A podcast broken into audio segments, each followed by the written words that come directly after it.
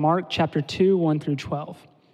And it says this And when he returned to Capernaum after some days, it was reported that he was at home, and many were gathered together, so that there was no more room, not even at the door. And he was preaching the word to them. And they came, bringing to him a paralytic carried by four men. And when they could not get near him because of the crowd, they removed the roof above him. And when they had made an opening, they let down the bed on which the paralytic lay.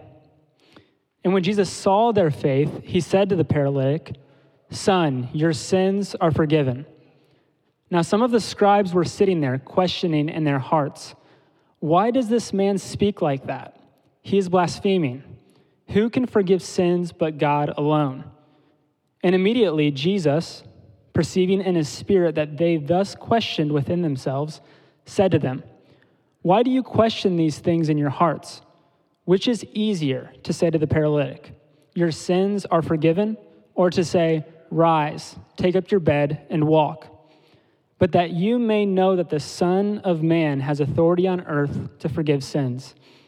He said to the paralytic, I say to you, Rise, pick up your bed, and go home. And he rose and immediately picked up his bed and went out before them all so that they were all amazed and glorified God, saying, We never saw anything like this. This is the word of the Lord.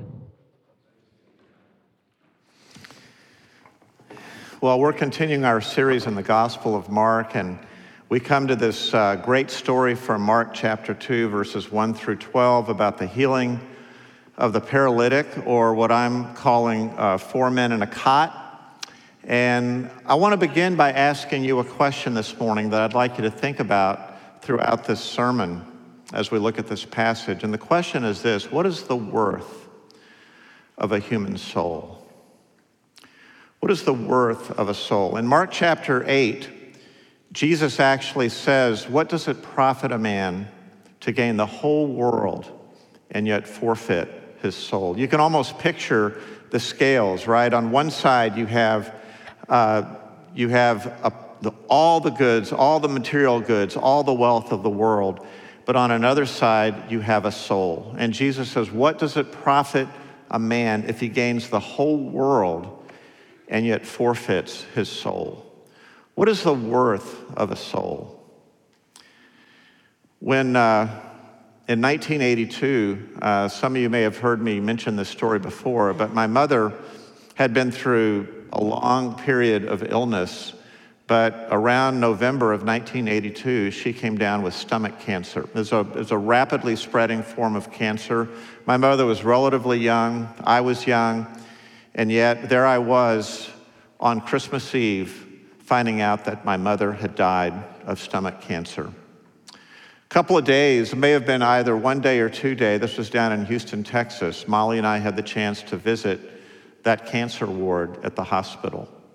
And it was the last time on the, this earth that I would have the opportunity to see my mother. And I remember standing outside the door and praying with Molly and knowing that this would be the last time that I would see my mother. What was surprising was that in answer to prayer, when I went in, she was, she was quite lucid. She was able to recognize me. She had all sorts of tubes coming out of her body. And, uh, and as I thought about talking with my mother, one of the things I was aware of was what was the state of her soul? Because after all, what does it profit a person to gain the whole world and yet forfeit his soul? So I knew that in going in there, I wanted to have one more conversation with my mom because, to my knowledge, she had never put her faith in Jesus Christ she had never repented and believed the gospel. So, without going into details of that conversation, if I'm going to have a few minutes with my, mo- with my mother, what is her greatest need? Well, I knew that it would be wonderful if she didn't have cancer anymore. I'd prayed for a long time that she would be healed of that. But it was her time to die. What was her greatest need? Because of the value of her soul, her greatest need was the message of Jesus repent and believe in the good news of the gospel. And on that day, I had the opportunity once again to simply share that message of Jesus with my mother? What is the, what is the worth of a soul? Because we can have all sorts of sort of uh, medical needs, we can have financial needs, we can have relational needs, we can have all sorts of surface needs. But deep down inside, for everybody in our room, everybody in this room, our greatest need is for a Savior. Our greatest need is for the forgiveness of sins. I share that story because I think it'll help shed light on this passage from Luke chapter 5, verses 1 through 12. So we're going to go through this, four men in a cot. And what we're going to do is we're going to make it easy for you to follow along because we're going to talk about the characters in this story in order of appearance. So here's what we're going to do. First of all, we're going to talk about these four friends. So, number one, the friends. Then, number two, the critics. And then, number three, the Son of Man. So that's our sermon for today. We'll just walk through this passage. We'll tell this story. Remember, this story is a miracle story, it is a healing story, but it is a, it is a story with a message. And if you're within the sound of my voice this morning, the message of this story is what is the worth of a soul? What is the greatest need in your life? What is the greatest need in my life? So, first of all, let's talk about the friends. These are the four men and a cot. Now, I want you to look back at the passage in Mark chapter 2 and notice several things that are going on in this story. It says in verse 1 that Jesus returned to Capernaum. He was probably going back to the home of his friend Simon Peter, one of the 12 disciples. His, uh, Peter's home in Capernaum was likely near the lake of Ga- uh, the Sea of Galilee. If you were to go to Capernaum today, they have this place where they have what's called Peter's home, and it's like a museum built above it. And so I guess it's just an estimate of that's where he lived. But right over there is the Sea of Galilee, and this is the home of Peter. It says in verse 2 that many were gathered together so that there was no more room, not even at the door. You see, Jesus' popularity is growing, and that's one of the themes of the early stages of the book of Mark, is this growing popularity, but also growing criticism. But we see the popularity in verse 2. And notice at the end of verse 2, what was Jesus doing in talking with this crowd? It says he was preaching the word to them. Jesus was preaching the word to them. Now, they all wanted to be healed. They all were wanted to follow this miracle worker. They saw this superhero and they all wanted to be around him. But what was he doing? He was preaching the word to them. Now, if we understand that in light of Mark chapter 1, verses 14 and 15, it says that when Jesus went about preaching and proclaiming the gospel, he would say these words He would say, The kingdom of God is near. Repent and believe the gospel. So, in some form or another, we believe that what Jesus was doing was exactly what every human being needs. In fact, because of the worth of the soul, Jesus is saying to them, The kingdom of God is near. Repent and believe the gospel. So that's the setting. It is crowded. Everybody's trying to get into the house, everybody's trying to hear Jesus teach. And there was electricity in the room, there was a lot of drama going on. But notice what happens in verse 3. This is where we meet the, uh, the four men in a cot. This is where we meet the friends in verse 3. Verse 3 says, And they came, bringing to him a paralytic carried by four men. So, paralytic, we don't know exactly what was going in there, but we knew that the person was helpless. We knew that the person could not walk. You see, what is the worth of a soul? And you've got these four men, these four friends of this paralytic. And look at what happens to them in verse 4. When they could not get near him because of the crowd, they removed the roof above him, and when they had made an opening, they let down the bed on which the paralytic lay. So, back in, in the ancient world, the way houses were built, it would be a one story house it would have a flat roof. It would have some beams, some boards that would go across it, but it would be filled in with thatch and mud and stuff like that, and that was the roof. And then there would be a, a, a, um, some steps up the side of the house that you could get up on the roof. So you picture these four guys. What is going on in their hearts? Well, one of the things that's going on is they believed in the worth of a soul. So they wanted to get their friend to Jesus. He was helpless, he was a paralytic. They put him on a cot, and it's four men carrying, carrying him there. But they get there and they look in the distance and they see that there's too big of a crowd. You cannot get through to Simon Peter's house. And so what they decide to do is they, they carry him up the steps. They go onto the top of the roof. They find out where Jesus is speaking. They cut a hole in the roof and then they lower him down in the middle of this crowd right there where Jesus is teaching. That's what's going on. Now, what is happening in the lives of these four friends and a cot? What is going on with them? Well, we see verse 4 how they let the paralytic down through the opening, but notice what happens in verse 5. And this is the crux of this first section here. It says in verse 5 And when Jesus saw their faith, he said to the paralytic, Son, your sins are forgiven. Now, that is totally unexpected because what they're looking for is a healing. They believe that Jesus has the power to heal, and they lower him down. And the first thing Jesus said is, Son, your sins are forgiven. What is going on in this story? What's going on in this passage? Well, Jesus sees beyond the surface need and he looks down to the deepest need and Jesus understands that the greatest need of any person in the world is the forgiveness of sins. They need a gospel, the gospel, they need a savior. The other thing that's going along is that, is that the physical ailment of the paralytic was a consequence of being born in a sinful world, in a fallen world. So mankind in a state of sin, there are all kinds of sickness and death and all this that goes on. So there's an interplay. It doesn't, it doesn't say that the man is a paralytic because he sinned. There's not a one to one correspondence with that. But it is the reality that this man is living in a fallen world, and that because the world is in sin, you have all of these physical consequences. But Jesus says to him, my son, your sins are forgiven. And he goes to the heart of the issue. He goes deeper than the surface need and talks about the man's greatest need. What is the worth of a soul? Now, what do we take away from these four friends, though? What do we learn from them? I just want to give you guys a little bit of a taste of how dramatic this is that's going on. These four friends happen to be on the scene where Jesus is teaching, and Jesus does this miracle, and it gets recorded in the Bible. And what we see is that these men are finding their place in God's story. There are actions that you and I can take. There are things we can do, whether it's a London mission trip or whatever we're involved in. There are actions that interplay with God's plan for his world, and he chooses individuals to be a part of it. And that's what's happening with these four ordinary guys that end up being a part of God's redemptive story. And what, what did Jesus say about them?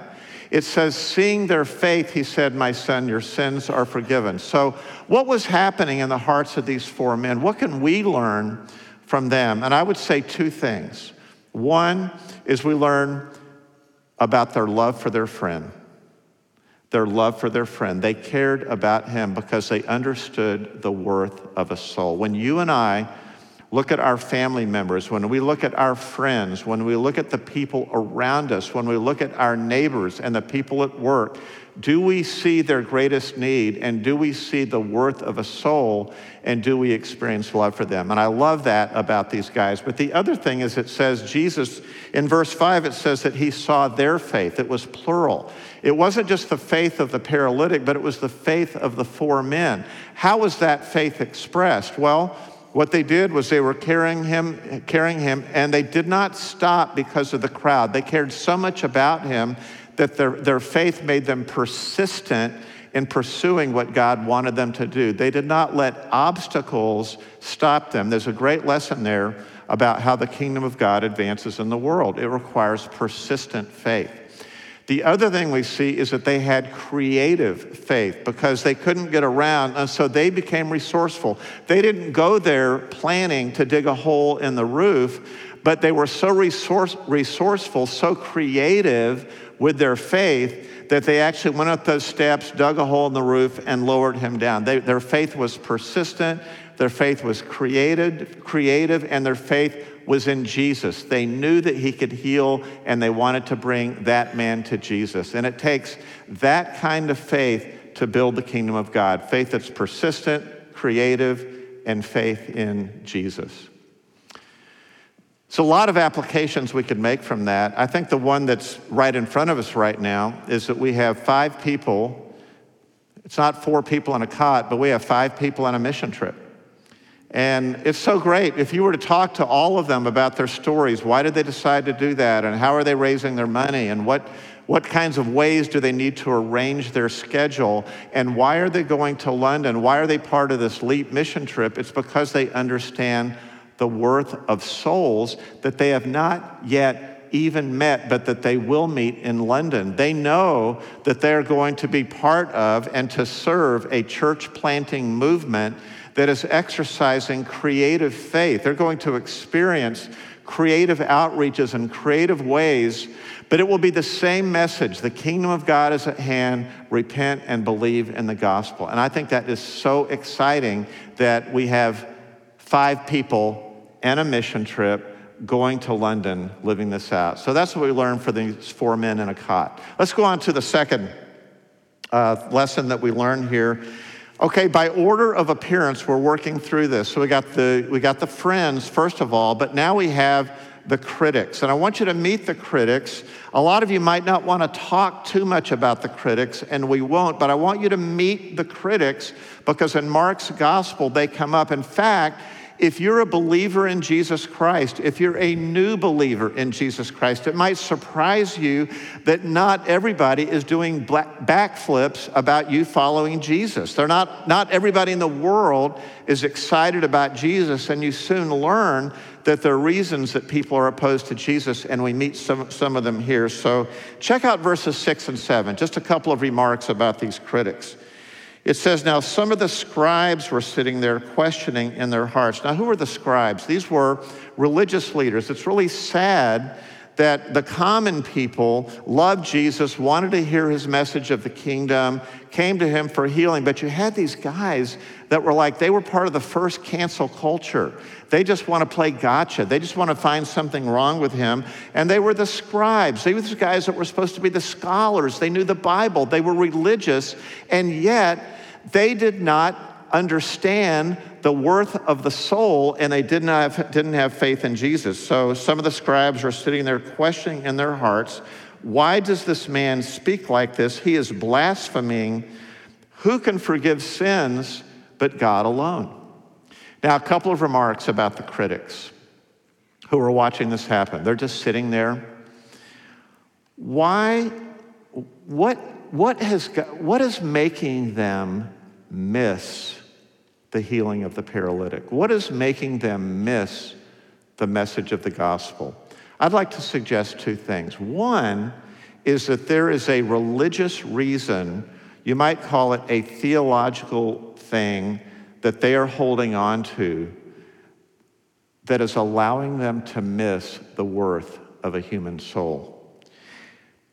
So they believe in Deuteronomy 6 4. They believe it says that the Lord our God is one. They believe that only God can forgive sins.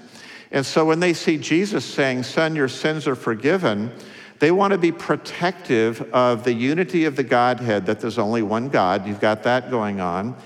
And they do not want Jesus to claim authority that only God has, which is to forgive sins. And so Jesus is accused of blasphemy, and this is the first volley in the lives of his critics that will eventually lead to his death on the cross. So they've got a religious reason. And it's interesting, they don't, they're missing it because you could say, well, that's, you know, they've, they've been to seminary, they understand what's going on, but they they are stuck in a certain paradigm and they're missing Jesus because of their theology and because of their religion. And when it's mixed with pride, now what do I mean by pride in this story? Well, they're threatened by the popularity of Jesus, they are envious of Jesus. These are deeds of the flesh.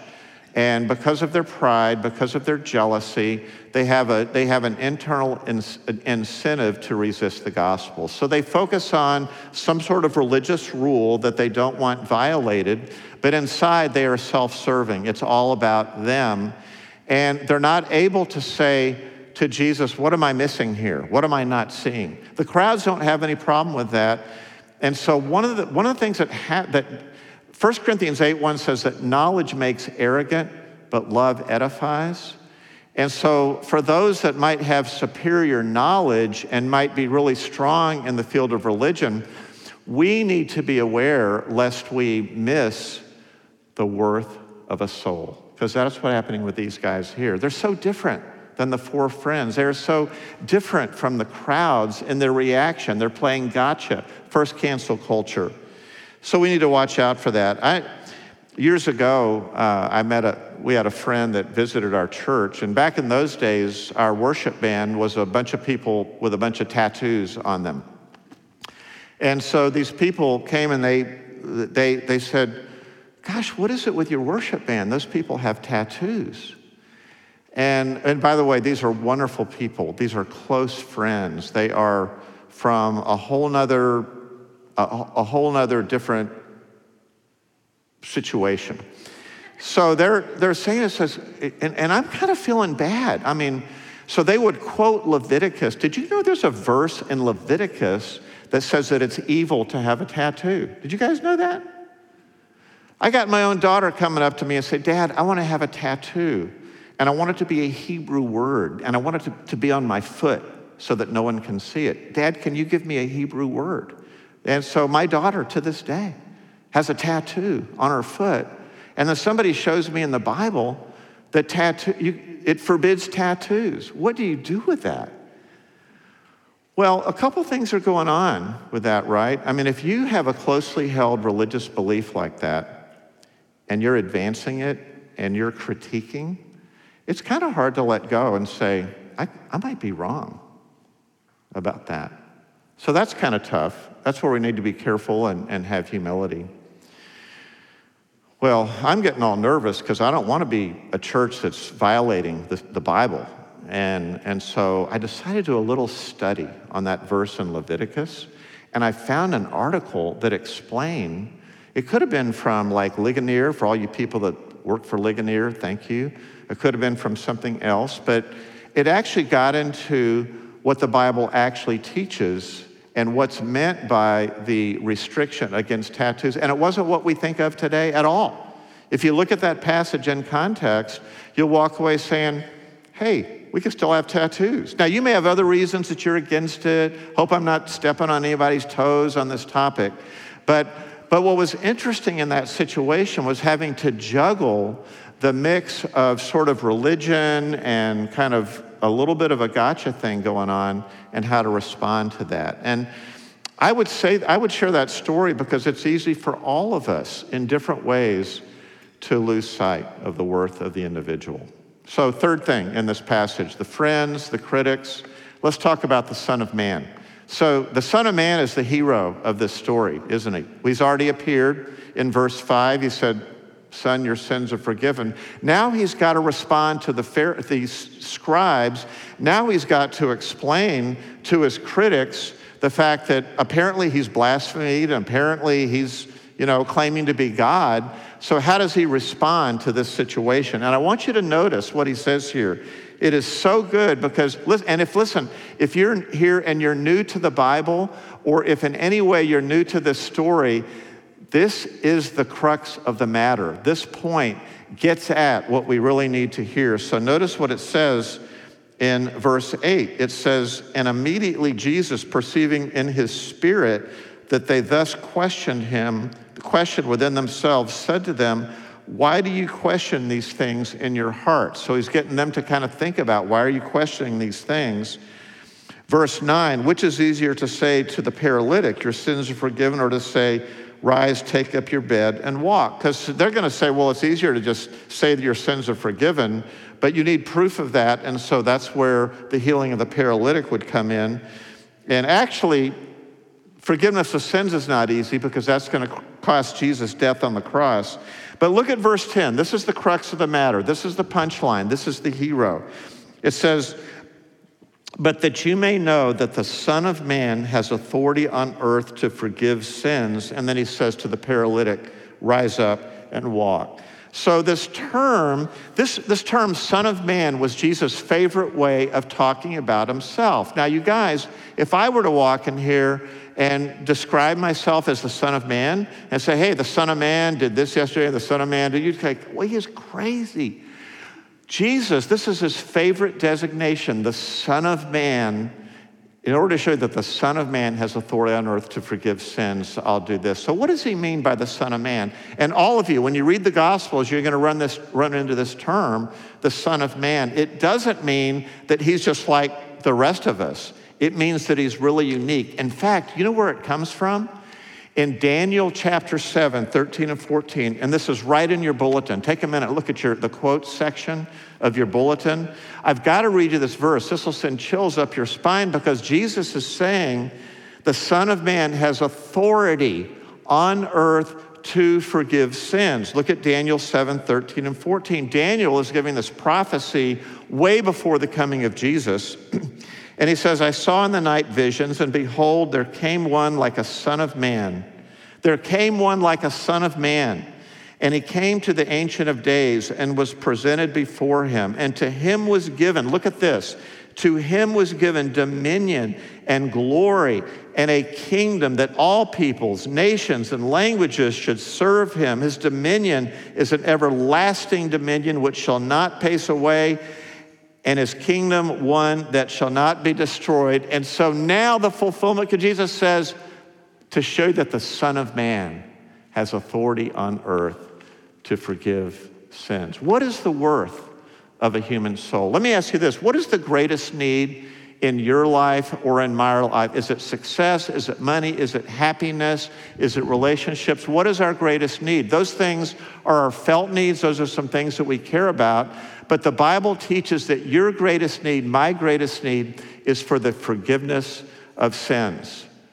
And so the question is who has the authority to forgive sins in the world? It is so important to get that right, especially if you're here today and you're not yet a believer in Jesus Christ. I want you to hear this that Jesus Christ is unique among all the religious leaders of the world. He is unique. He designates himself as the Son of Man, and he claims to have authority, not just in heaven, but on earth to represent God. In fact, God in the flesh, and has authority to forgive sins. And that's the message that Mark is serving up in this story. That is the, that is the powerful story that the four men in a cot, they, go, they found their place in God's larger story. It's a fulfillment of Daniel chapter 7. The Son of Man has authority to forgive sins. What's our greatest need? The forgiveness of sins. Who has the authority to forgive our sins? The Son of Man. And what, you guys, what is the worth of a soul? How do you tell the value of a soul? How do you tell the value of something? When Molly and I bought our current home way back in 2008, 2009, I was negotiating for the price of the home. And they had listed it for a certain amount. So this is all you real estate people, all you people looking to buy a house, you'll understand this. But they, they listed it for a certain price, and it was, it was out of this world what they wanted. But I knew it was the end of the year. I knew they wanted a sale. It's a different market, you guys, so I apologize if that was a different market. But I offered like the most lowball offer you've ever heard. And the person selling the home looked back at me and said, That house is worth so much more than what you're offering. And I looked back at her and I said, That house is worth what people are willing to pay for it. And that's my offer she actually sold me the house for close to that price. We, I had to go up a little bit, we had to do a little bit of bargaining, but it's worth what somebody would pay for it. What is the worth, what is the value, what is the worth of a soul? Mark 10 45 says this about the Son of Man. Jesus said about himself again, the Son of Man came not to be served, but to serve and to give his life as a ransom for many. So, what Jesus paid was his life on the cross, and that's how you and I know we're loved. That is how you and I know the worth of our soul because of what Jesus did. I'm going to stop right there because we are approaching high noon, and uh, I want to take a moment and just close in prayer. Uh, as you think about this story, you might be thinking, well, Mike, what's the application for me? If you're here and you're just exploring the gospel, here is the message of this passage for you The Son of Man has authority to forgive sins. Repent and believe the gospel. I want to give, I want to offer you good news from this passage. If you're a believer in Christ and you're sitting there thinking, those four guys, they got to be a part of God's larger story. Those four friends that brought their friend on the cot, they got to do all that stuff. We got five people from Lake Baldwin Church going to London. Now, I saw that video. I want to go on a mission trip. I want to do something. I just want to let you guys know that whether you know it or not, we're all on a mission trip right here. Like we're in a, we're in a mission trip right now. You work with kids, you work with youth. You serve in setup. You lead a Bible study. You're engaged in serving the city. You guys were on a mission trip. Right now, right here, your life, your decisions, your words matter in God's larger story. And it is so exciting to be a part of it. Let's pray together. Lord, we're grateful for, wow, that this story is in the Bible. We're grateful that you see right through to the heart. You see right through to our greatest needs, the deepest needs of our soul. And we praise you for the Son of Man and the forgiveness found only in him.